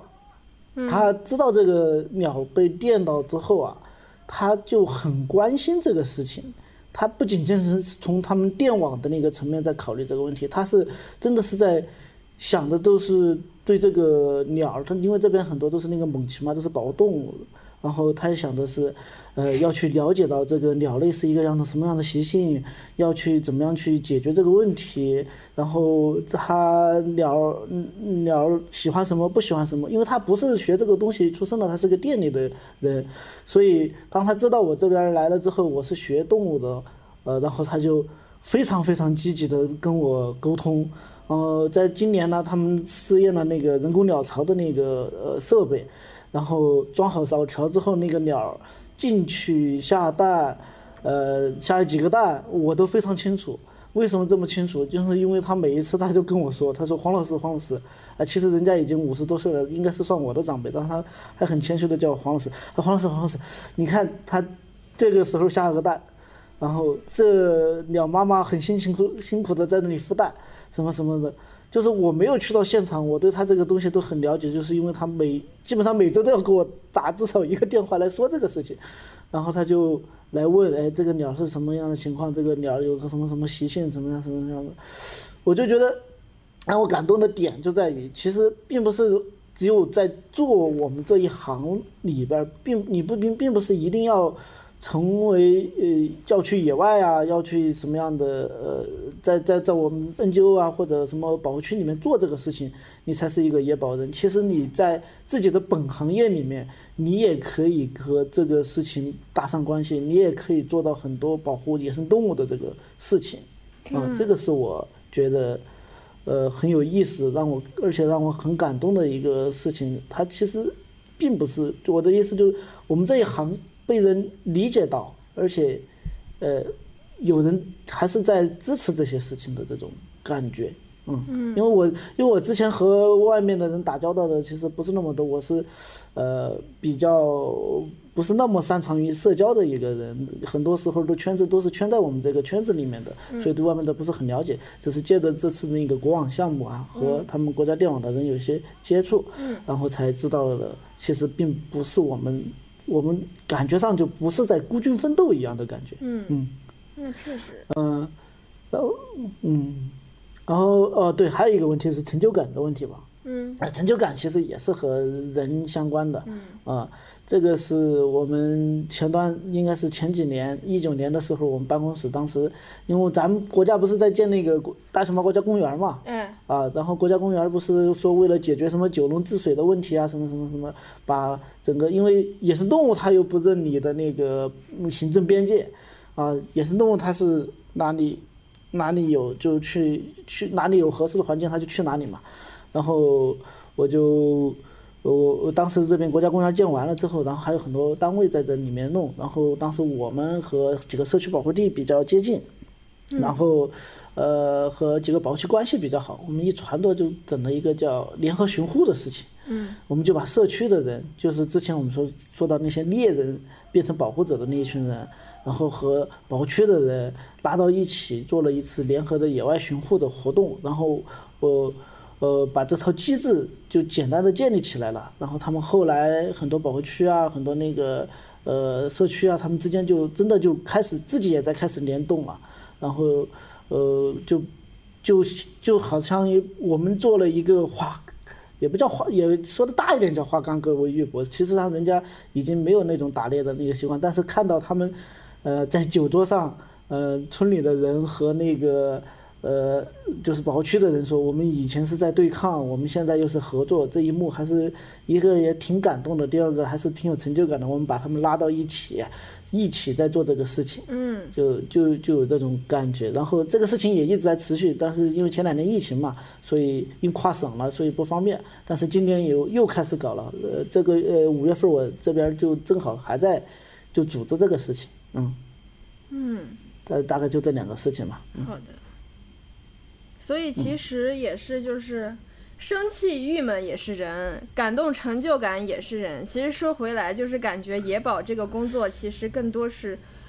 一做人的工作，跟人打交道，嗯，做人的工作。对对对，就是。好，那接下来我们雨哈，你的最感动和最有成就感。我这种瞬间其实有好多好多个，我就 选选几个，就是这种记忆中的这种切片，和大家分享分享。嗯，第一种是当地人给我带来的感动。嗯，我当时在青海，包括现在在内蒙做工作，很多时候会有社区访谈。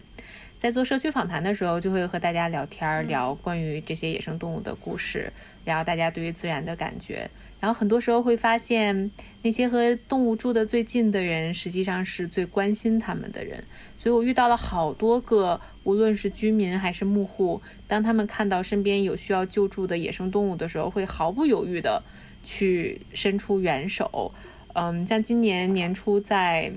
呃内蒙做调查的时候，遇到了一个大姐叫陈阿拉塔，她就这两年发现家旁边的岩羊好多会眼睛生病。就看不见了，瞎掉了，然后就找不到吃食物，最终饿死。然后这个时候，他因为他之前他们家，嗯，家里有医生，知道怎么样来救这种病，因为家养也有可能出现类似的病。然后她和她老公就去把那些生了病的岩羊一只一只，嗯，给他们治病，给他们救好了。然后他还给我展示，当时去他们家聊天也是第一次去，完全没有接触过。然后聊着聊着，他就给我特别开心的翻起了之前他救这些岩羊给他们治病的画面。当时就觉得，可能就是因为大家这种心中非常自然而然的，或者是直接的对动物的喜爱，然后对动物身边动物的这种关心，所以才能使我们很多时候开展工作的基础。像遇到了他，然后在其他地方也遇到过，无论是救黑颈鹤还是救岩羊，包括在上海，就发现身边有这种野生的动物需要被救助的话时候，马上就联系我们。当然这块也想补充一句，就是野生救助、野生动物救助是一个还蛮专业的事情，所以就是当我们自己不是特别有把握怎么救的时候，可能联系专业机构是最理想的办法。当然，就如果像陈阿拉塔那个例子，就是他确实很明白哦，我们家羊之前得过这个病，我这么治能救好，那就直接去救了啊，也是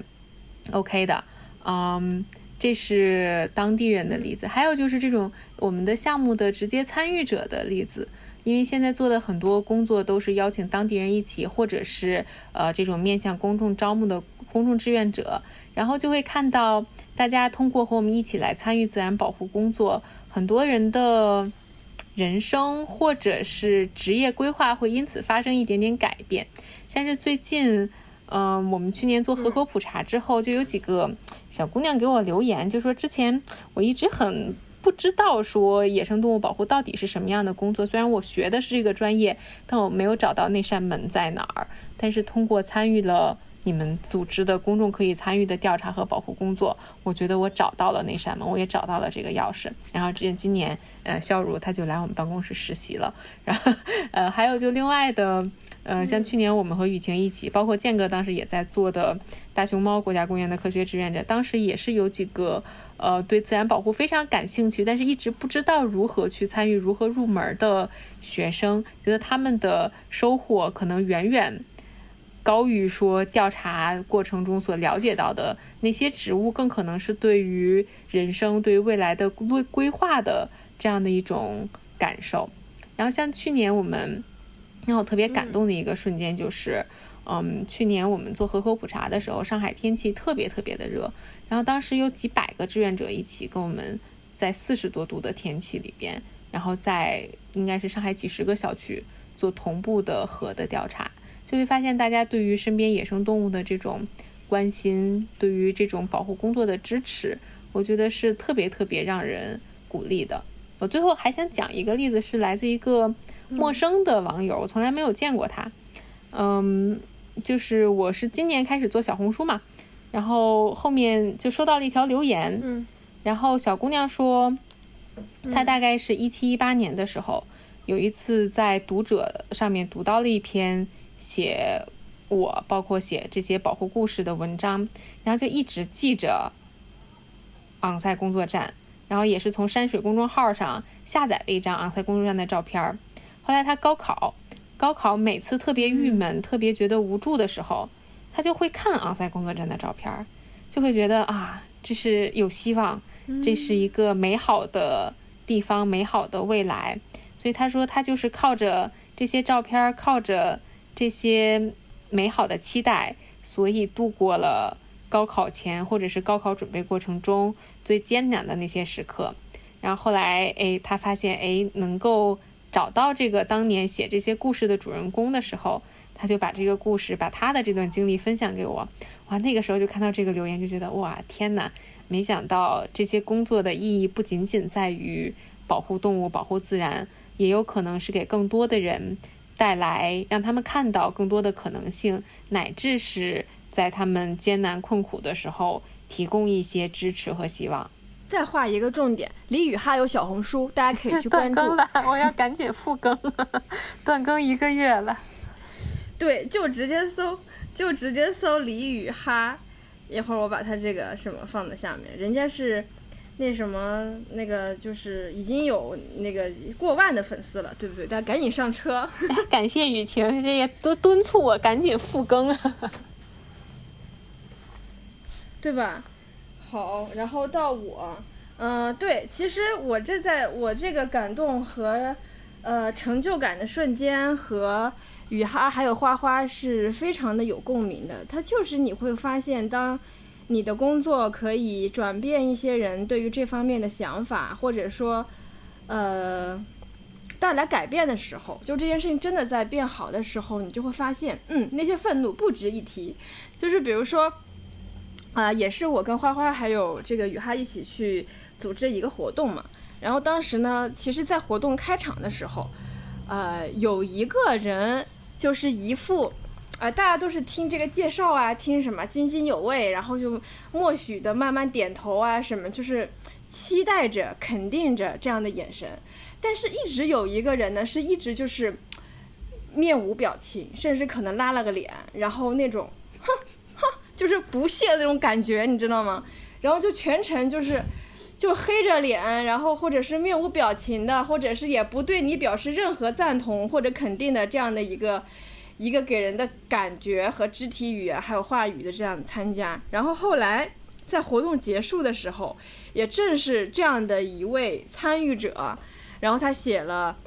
一篇就是感受跟感想，让我突然之间知道了他为什么。在开场的时候会哼哼的这样的感觉。他说，曾经很长一段时间，我一直觉得自然界优胜劣汰。为什么我们要去花那么多时间跟资源保护濒危物种？虽然他他就是在教科书上也学过，但这个不就是遵循自然法则，就是优胜劣汰吗？为什么还要搞自然保护呢？然后他说，他曾经也在各种保护濒危物种的帖子下面去疯狂的输出自己觉得。就是你应该尊重这个优胜劣汰的自然法则这样一个想法，然后也曾经在这个轻蔑过老教授介绍灭绝跟濒危物种，然后并且为此感到不屑一顾，就是 exactly 那个表情。但是他直到参与那个活动之后，他就他说他本来是带着这样的偏见来欣赏他们消耗着大众资源举办的高级秀场，从而证实我的偏见和观点。对吧？你看这个，我就知道，嗯，难怪你开始那几天那副掉头。然后他说他参加了几天活动之后呢，他就会发现，他说他像一个，他说他发现我都错了。他写他无比自责，像一个叛逆的孩子，突然发现年迈父亲的不易。然后，然后他就说会发现，其实现代就现代哈，不是说古早，现代很多物种或者近现代吧。很多物种的消亡跟灭绝，其实是人类对自然的破坏脱不了关系的。大部分就是这些动物，人家其实不需要人类保护，人本来就可以活得好好的。关键就是因为就是人类他们的那些暴敛、自私，然后贪欲，然后造成的各种各样的生境破坏呀，这方面的因素，导致他们就很难找到一个栖身之所。然后他就只能说抱着不甘跟怀念，然后就是离开了本来自己栖息的地方，然后写了很多这种非常的打动人心的这样的一些语句。他说：“但是其实，其实我们他们的愿望跟需求其实只是很小，比如说只是一个不被打扰的小水坑，只是需要不过度的滥砍滥伐，呃，只需要你不要悄悄的违规排放等等等等。”他说：“这些江河湖海自有能够包容这些动物的场所。”然后我当时看到了这样的一个个人的个体尚且可以通过参加这样的活动产生这样的转变，那我就相信很多我们的宣传还有做的一些工作是很有意义的。然后同时在商业上面，你去跟一些人掰扯也好啊，或者是有一些比较激烈谈判也好，或者说是一些比较可能比较平和，只是费口舌的一些工作，你都会觉得它有带来改变，然后它是值得的。所以这个，我觉得我的成就感跟感动其实是相辅相成的。当我感动的时候，我就会有成就感。这个就是我想分享的，让我继续坚持下去、聊以慰藉的、没有放弃人生的这样的一个一个一个一个瞬间。嗯哦，我的我的答案可能会有一点点不礼貌，但是嗯真的让我感动的点是，嗯我知道有这么多像花哥、像雨哈，然后像艾维珍尼亚这些人在好好的工作，在热爱自己的工作，然后真的在非常聪明的知道自己等等等等等等等等，我跟你说，我跟你说，我跟你说，我打断他在我们结构上面写的原话是：看见你们大家在好好工作，是不是？就像不像领导发言？奶奶就对放心了。但是我觉得我们不能只看，我们也要支持。我觉得像，呃，比如说真的更多的去参与很多刚才提到的这种，比如说去当志愿者的机会啊，或者是去关注野保机构他们的。这个内容去转发、去分享，然后包括去成为阅捐人，或者是直接去支持他们的项目，去转发我们的节目，我觉得都是非常非常 好的方式。我觉得这也是对他们工作的一个支持吧。对，好的，大家可以搜索一下山水月捐人。当然了，你也可以是看看你喜欢的别的机构，比如说你喜欢海洋保护，你喜欢湿地什么的，你可以搜索相关的一些机构正在做的事情，然后去参与他们的活动。嗯，好的，就是这领导发言结束了哈，大佬发言结束。我发现我忘了一个瞬间，就是没有让大家分享身心最辛苦的瞬间。那么大家就补一下吧，啊刚好补完了身心最辛苦的瞬间，就来到了节目的最后，让你最感到轻松、快乐、放松的瞬间。哼，那我们先让花花来说一下自己身心最、身心最疲惫的瞬间。这辈子没这么累过，就这种感觉啊。这辈子没怎么。嗯，其实身和心是分开的，身体的累呃都还好，心理的累就是刚刚提到的那种无力感的那个时候是比较累的，就说挠过了，我就我就不再从啊挠墙的时候，啊，然后身体的时候是我我当时还在念研究生，当时有一个幕后的调查，嗯，然后要走的是派镇到背崩乡的那条线路，那条还是很多驴友走的那条线路。然后我们是在里面做那个生物多样性的调查，嗯，走走一天休息一天的那种，呃，不，走一天调查一天，不休息息一天，那你走一天？调查，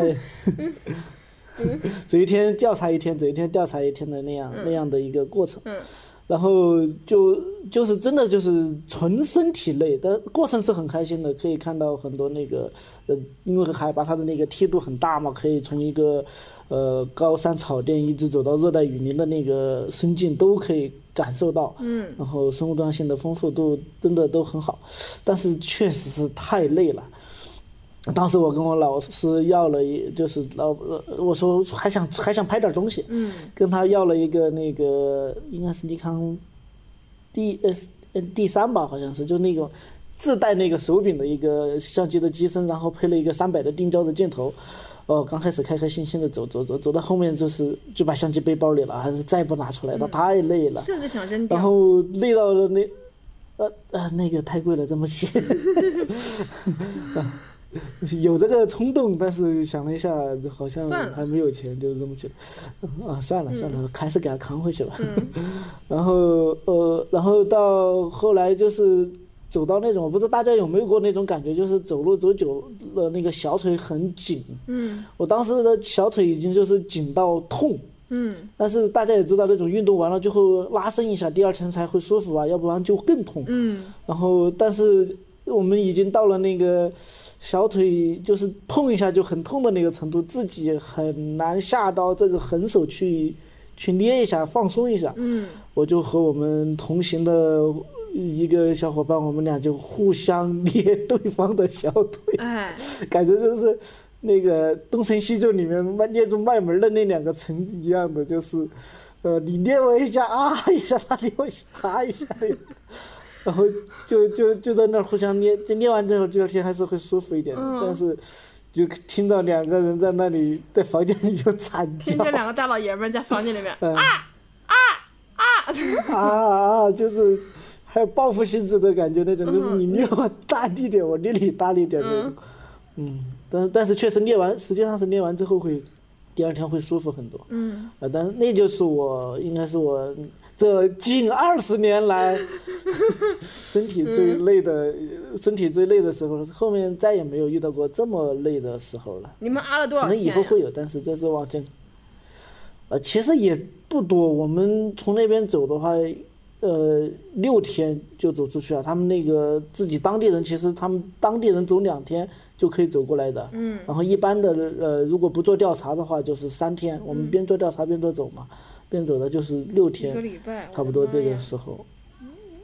啊，然后出来之后就是先拿出手机看看有人给我发短信没有，结果没有。这个这个更绝望对，这个是你工作以来最绝望的瞬间，你知道吗？哎，还好还好。嗯，嗯，开玩笑的，开玩笑的，还是有，还是有。嗯，就是强迫吧，可能电信的，你知道吗？什么诈骗短信，或者是电信催你缴费的那种。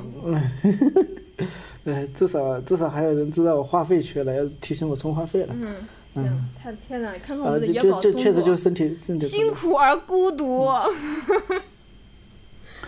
不很快乐，其实其实心里是很快乐的，就是那个那个路是很客观的累，那个是没办法。你做这个工作，呃，就是得有一副好身体，虽然你出然后来瘦了可能还爱太爱吃那个，呃，那个时候还行，那个时候还行，那个时候因为还在上学，只是后来可能这种累的程度太少了，又爱吃米饭，我这人是个米饭党，然后碳水摄入有点多就胖起来了，所以就变成花花了呀。以前还应该就是个健哥。好的，好的，嗯行。那我们这个雨哈，你最你最辛身心最辛苦的瞬间我，就讲个今年的例子吧。今年我们去内蒙做调查的时候，确实还是挺辛苦的，因为一个是爬山很辛苦，就内蒙的山它虽然不是那么的高，但是它不好爬，就全都是碎石头。嗯然后我们是放完一台相机之后说，哎，再往不就不走回头路嘛，然后再去从是前面那个山脊翻下去。结果这一翻就要了我的老命了，因为我本身就不是一个特别特别擅长爬山的人，然后那个山呢，它又相对比较陡，又没有植被，所以全都是碎石，所以就是不好踩。对，所以就哎，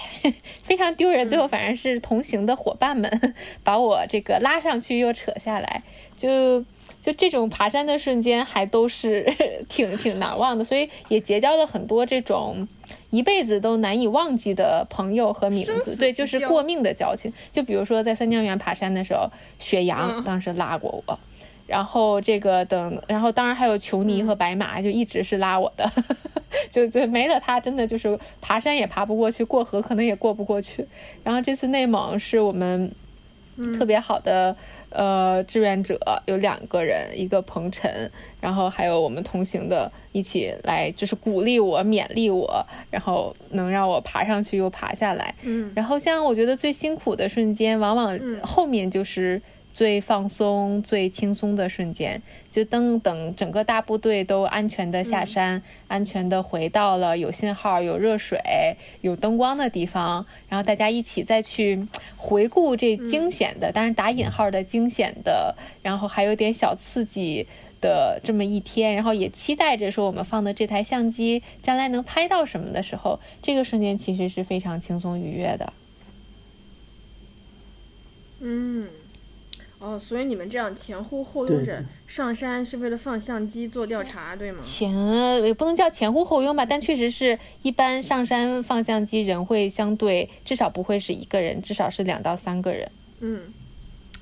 我跟你说啊，雨哈他在自己小红书里面说自己是走过玉门关外祁连山上飘的雪，他也走过长长城边上潇潇吹过来的还真的是今年去的那个地方，然后他它旁边就是长城和古代关卡的遗址，然后整个地形地貌就是那种黄色，然后沙石，甚至还有沙漠。嗯，所以当时做的那段小视频用了这个配乐，觉得哎呀还是挺契合的。这个其实也是呃一个特别好的朋友彭晨给我推荐的配乐，说你你用这个，这个绝对好。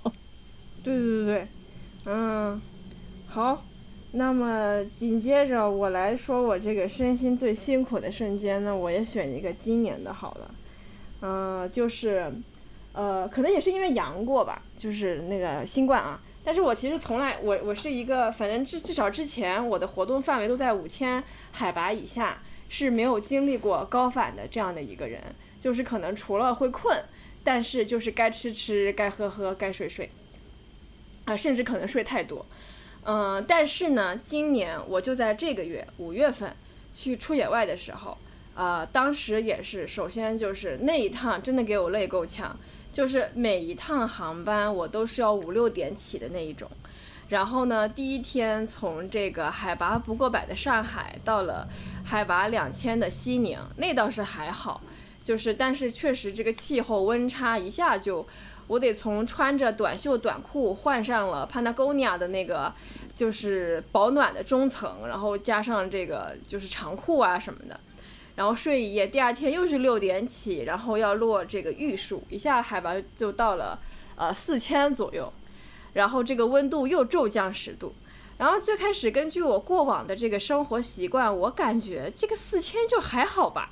但是没有想到那天我完成了。去到龙宝啊，这一溜，然后就也是自己觉得嗯肯定没问题，所以我就开车去，开车回，然后在回来的路上就开始头痛的炸裂。我此生没有头这么痛过，就是顶多是感冒一点，哎呀头疼睡一觉，它是痛到你感觉就是颅内压大到你的脑子要胀的崩的，可以把这个颅顶顶破冲出来那种感觉。就真的是炸裂感，你知道吗？现在我特别能够理解 炸裂感是什么，是怎么一回事儿。然后对，然后我又非常的清楚，就是这么低的海拔，如果我都适应不过来的话，之后可能要完蛋。所以我就逼自己没有用任何的药物，因为首先止痛药根本就治标不治本，没有用的。然后吃完你也不见得会好，甚至你可能会以为自己好了而去行动，这样其实可能更更不好，因为我已经疼成这样了。然后我也没有去吸氧，因为我知道如果我现在一旦吸氧的话，之后想要适应就更难了。所以我就就憋着在那个地方躺在床上一动不敢动。然后好在就是前段时间练了这个瑜伽，然后这个老师他之前教过我就怎么把，呃，我从这个目的心当中，就是把我跟在，把我这个很强的意念从自己的脑子里面分离出去，然后就不要再想啊，我不应该痛，我要怎么怎么样。然后就呼吸呼吸那样躺在床上，然后那个时候局长叫我出去吃饭，我就说啊我出不了，我太困了，我得搁家里躺着。然后在房间里面从，呃回来应该四五点吧，到晚上十一点就是一直在痛。然后曾我也挣扎过，不然我还是吸氧吧，不然我还吃药吧。但是我一想到如果这点海拔我都搞不定的话，那之后如果去到更高的地方会更危险，会会会会会更难受，就挺着。然后挺着挺着挺着，他真的就确实就是人还是要相信自己的身体，他确实一点点一点点变好了，然后就慢慢慢不痛了。然后我吐了三次，把胃里面的食物吐空了，然后拉了一次肚子，就上吐下泻一番之后，嗯，重获新生了，嗯，我不痛了呢。然 后对，然后到晚上呃零点之前就恢复过来了。啊，然后就就继续去睡。不过好就好在我不管高反多严重，我还是可以睡着的。就这个是我感到唯一欣慰的地方哈，聊以慰藉的瞬间是可以睡着。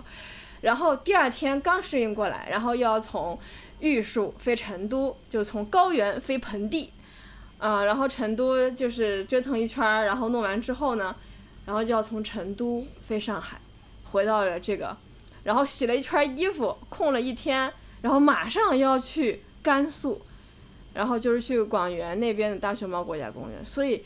哇，这一趟回来之后，哇，后来刚好我妈就来上海，就是刚好趁现在这个天气比较好嘛，想说来上海玩啊、购物啊、看看我什么的。然后我妈给我炖了两只鸽子，一只鸡。哎，然后我想补充一点，其实就是雨晴刚才说到的这个高反是。嗯，确实特别危险，也特别痛苦的一件事儿。而且我觉得它最最可怕的事情在于，嗯，有的人可能第一次没有高反，第二次不高反，第三次他就反了，所以它有一定的随机性。然后像是，嗯，其实我觉得雨晴很坚强，但如果大家就是对自己身体没有那么大的把握，呃，千万别硬撑，就是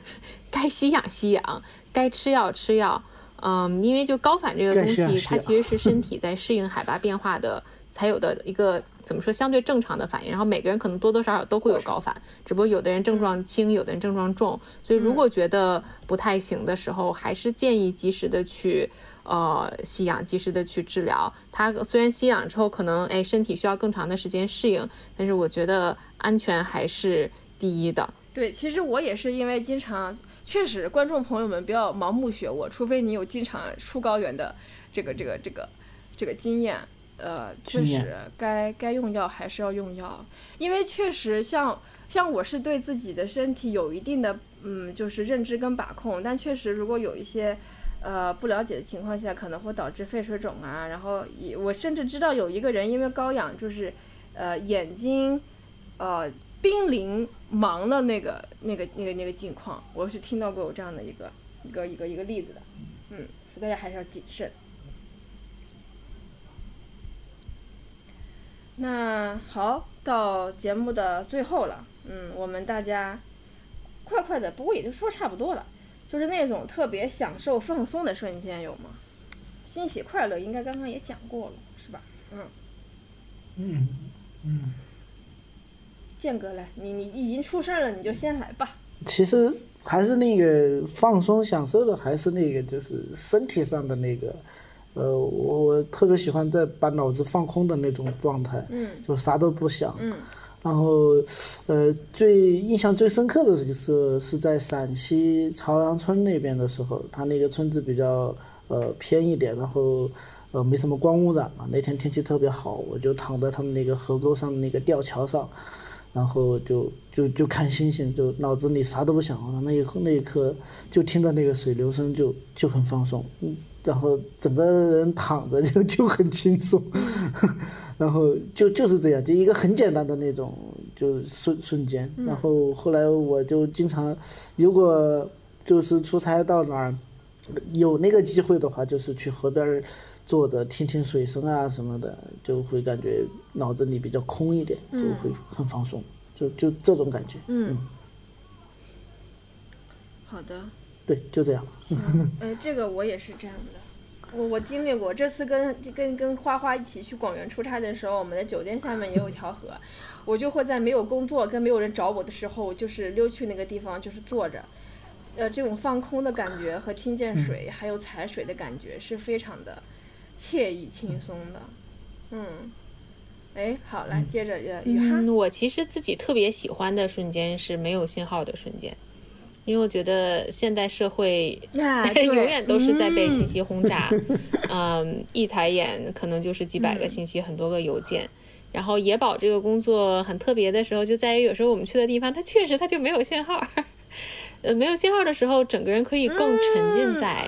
这个环境里。比如说，像我们有一年夜里躺在山上看星星、看流星，当时和白马和胡轩，因为也特别特别冷室外，所以我们就说，哎，那我们看到一百颗流星我们就走。结果真的很快就看到了一百颗流星，然后我们就回来了。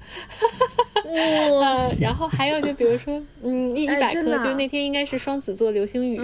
还有也还有一次也是看星星，也没有信号，所以就一群人围在天可的望远镜旁边。然后从那个望远镜里边，真的能够看到那些行星，